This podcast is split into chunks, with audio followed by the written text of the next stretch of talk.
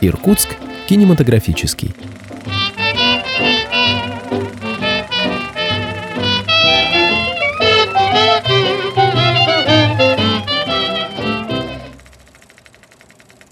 Добрый день, уважаемые радиослушатели. В эфире очередная передача из цикла «Иркутск кинематографический».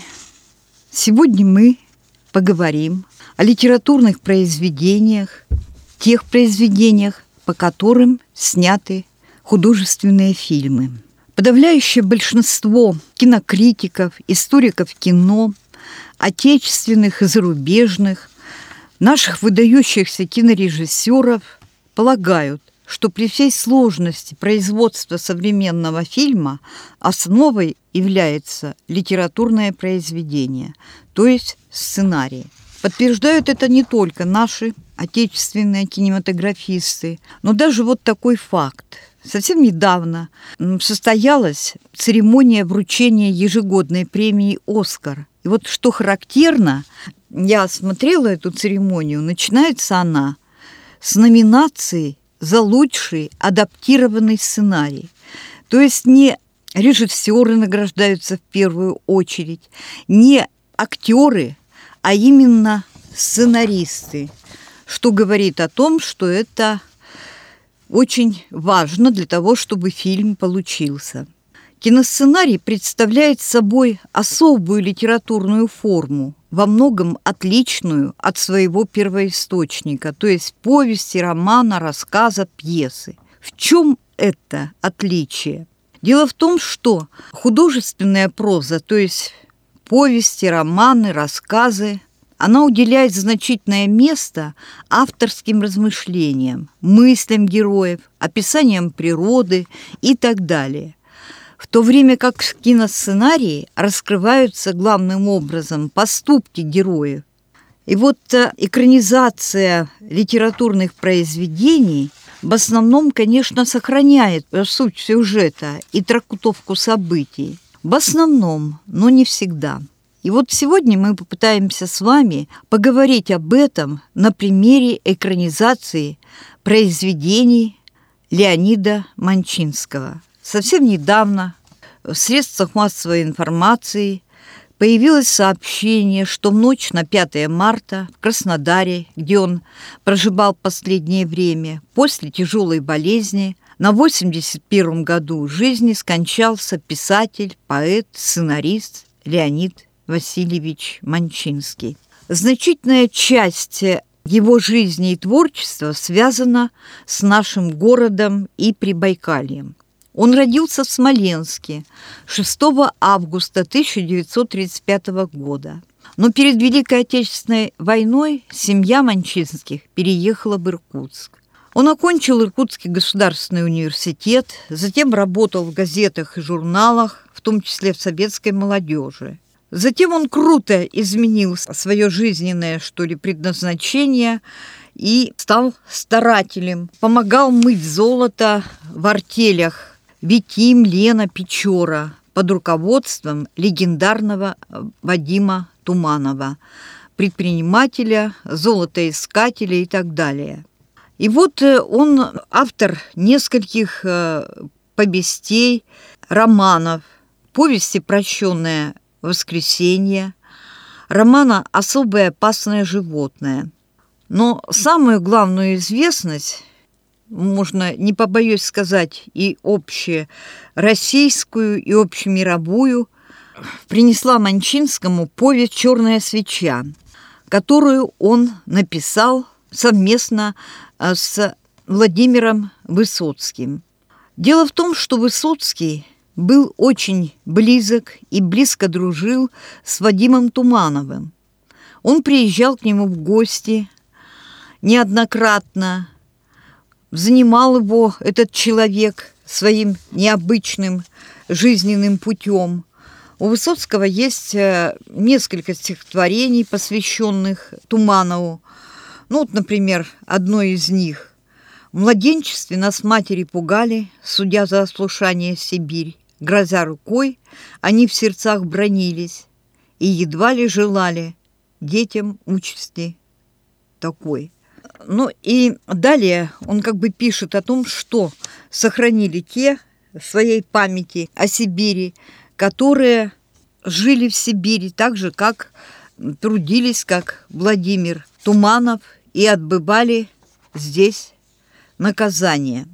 А в 1976 году, когда Высоцкий приезжал в Иркутск, вот здесь состоялось э, такое знакомство его и в дальнейшем дружба с Леонидом Манчинским. Иркутяне, конечно, знают о том, что где-то в течение двух недель они очень плотно общались, и в основном был такой стержень, роман э, повести «Черная свеча», прототипом главного героя, который стал Владимир Туманов, был написан.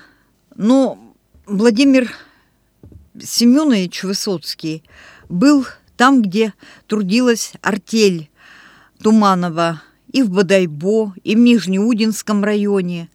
И вот это непосредственное знакомство, плотного общения в течение более чуть двух недель и породило произведение «Черная свеча», которое увидело свет уже после смерти Владимира Семеновича. Книга эта сразу после того, как была издана, она пользовалась и пользуется значительным интересом читателей. Она неоднократно выходила в свет в разных издательствах России и зарубежных издательствах. Надо сказать, что читатели приняли эту книгу близко к сердцу, и много хороших отзывов, как критиков, так и читателей, можно до сих пор найти в интернете. Вот один из многочисленных отзывов. Хорошая книга, несмотря на пафосное предисловие. Сознание в клочья, вопреки посулам автора, не рвет, но очень хорошо показывает противостояние нечеловеческой среды и человека, долгий путь которого к свободе и стремление выжить показаны очень здорово. Герой – собирательный образ, но главный прототип, известный советский золотопромышленник Владимир Туманов, ныне здравствует. В романе немало сцен, не предназначенных для слабонервных и, как ни странно, шикарных драк. Также в комплект входят хорошие метафоры и символы, та же черная свеча.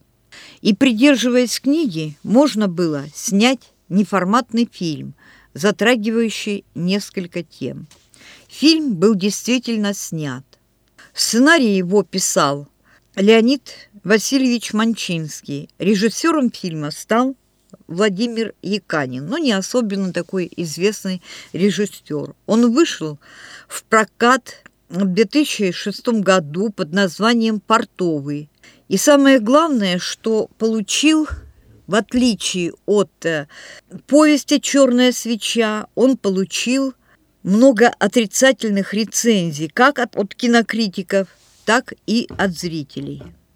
Вот послушайте несколько таких рецензий. Сняли нечто невнятное, из разряда смешались кучу кони-люди, побежали через мосточек, ухватили кленовый листочек, похватали разных сюжетных линий, сплели кое-что воедино – и получилось нечто подобное французской косе, которую самостоятельно заплела вдрызг пьяная женщина.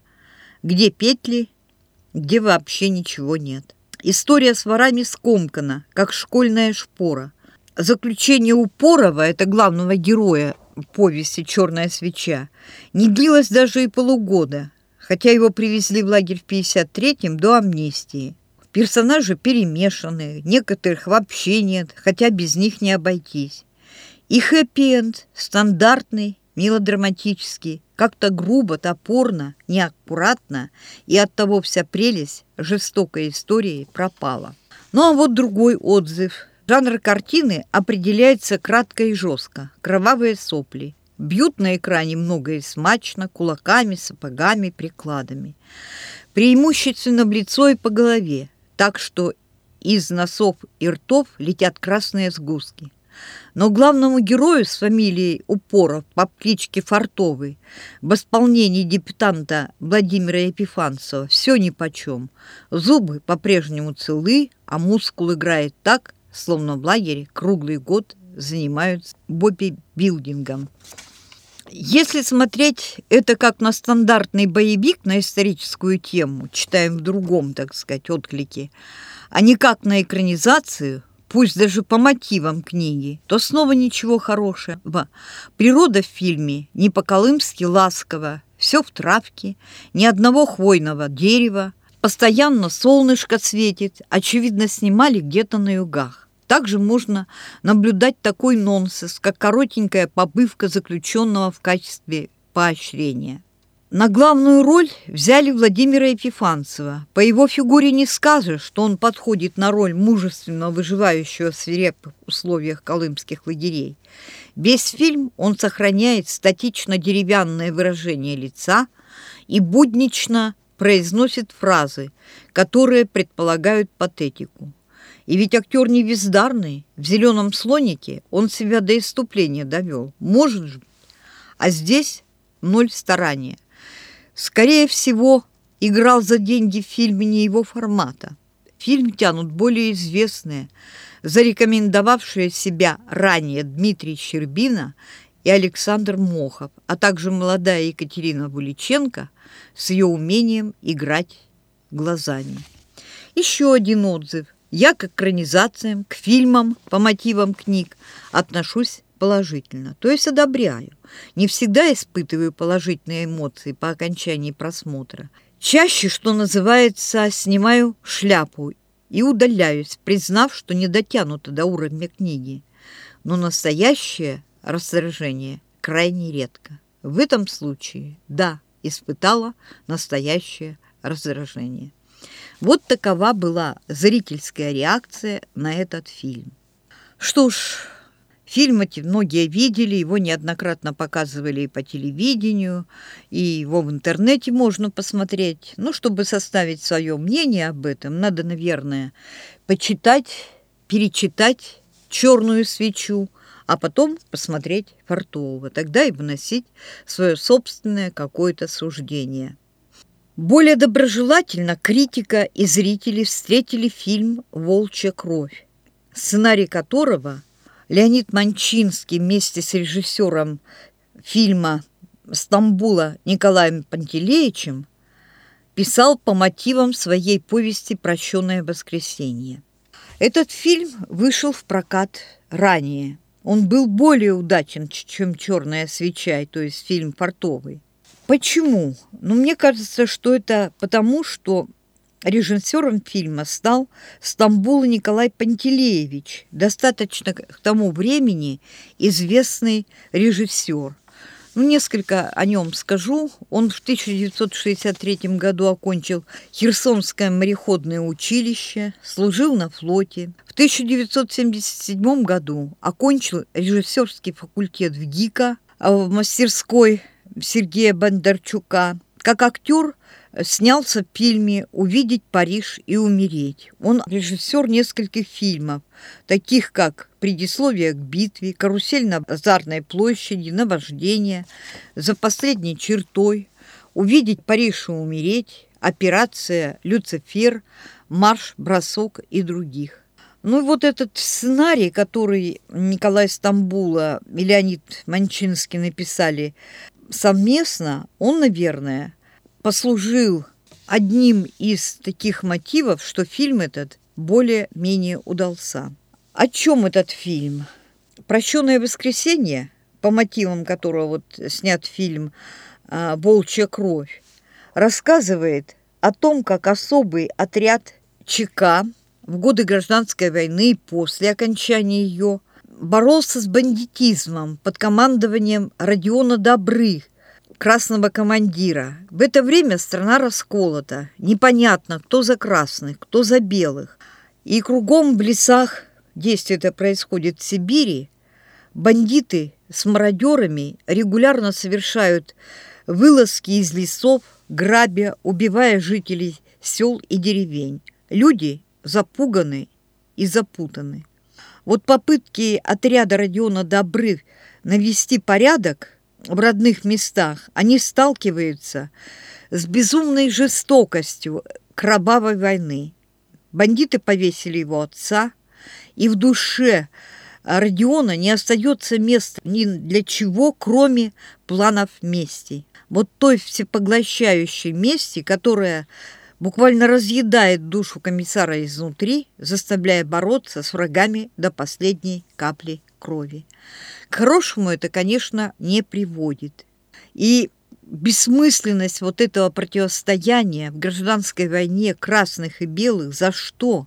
Вот эта жестокость, она очень хорошо в фильме показана. Поэтому отзывы об этом фильме были самые доброжелательные. Ну вот почитаем опять же в интернете один из этих отзывов. Фильм отличный, актеры все класс, посмотрел с удовольствием. Конечно, мастерство актеров и режиссера сыграли здесь свою определенную роль. Самое главное, что иркутяне познакомились с этим фильмом сразу же после его выхода на экран, потому что в 1995 году 5 октября в рамках Дней духовности и культуры в досуговом центре художественный этот фильм иркутянам представили для просмотра. Притом этот показ был, ну, не платили денег, то есть бесплатный. Присутствовали на этом показе режиссер Леонид Манчинский, артисты. И кроме того, в этом фильме снимались действительно удивительные просто актеры, такие как э, Евгений Сидихин, который э, исполнял роль Родиона Добрыв, Александр Крозаков, Адамайтис Редимантес, Сергей Гармаш, Наталья Егорова, Виктор Степанов, наш земляк, Михаил Жигалов, Федор Смирнов, Жанна Агалакова исполняла небольшую роль в массовке в эпизоде на городской площади. И вот после этого этот фильм был номинирован на приз «Зеленое яблоко. Золотой листок» в категории «Лучшая мужская роль» но имелся в виду Евгений Сидихин. А также был номинирован на приз «Лучшая операторская работа». Оператор этого фильма был Оскаров. Таким образом, он не остался незамеченным. Ну а еще ранее повесть «Прощенное воскресенье» была удостоена литературной премии имени Василия Шукшина. Именно повесть вот эта, по мотивам которой и был снят фильм.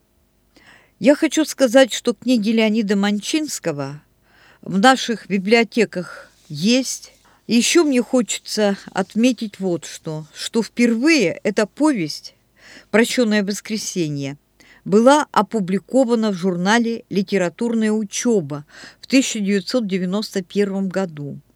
Мы в ту пору получали этот журнал, и, конечно, знакомились с ним и поняли, что это очень интересное произведение, которое стоит того, чтобы о нем поговорить с читателями. И в это время Леонид Манчинский был в Иркутске, мы с ним связались, пригласили его в библиотеку центральную городскую. И вот в 92 году прошла такая встреча и как бы презентация вот этого произведения «Прощенное воскресенье» у нас в Центральной городской библиотеке. К сожалению, тогда техники особенной у нас не было.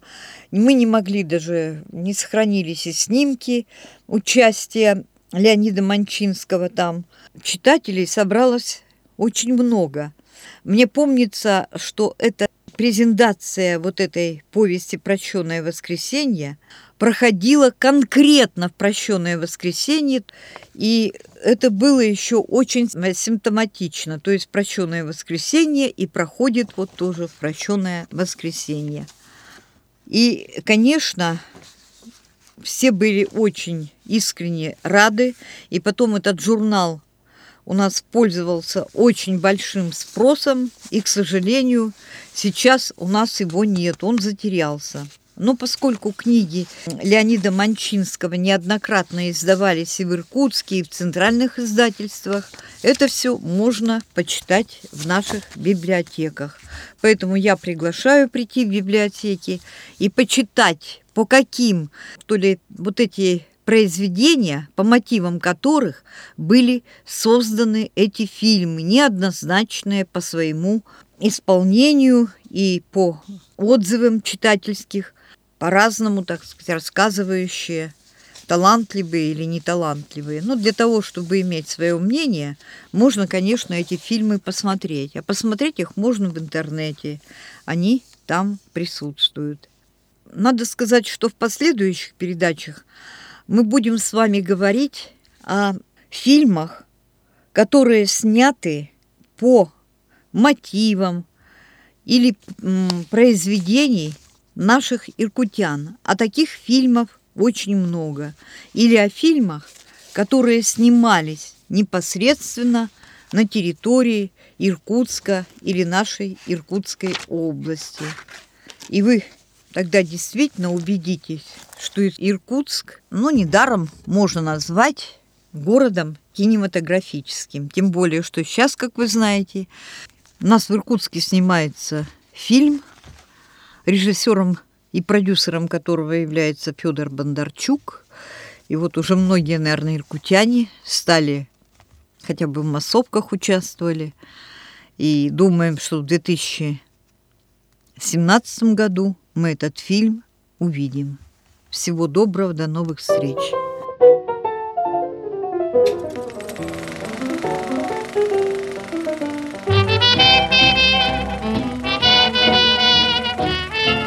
Иркутск кинематографический.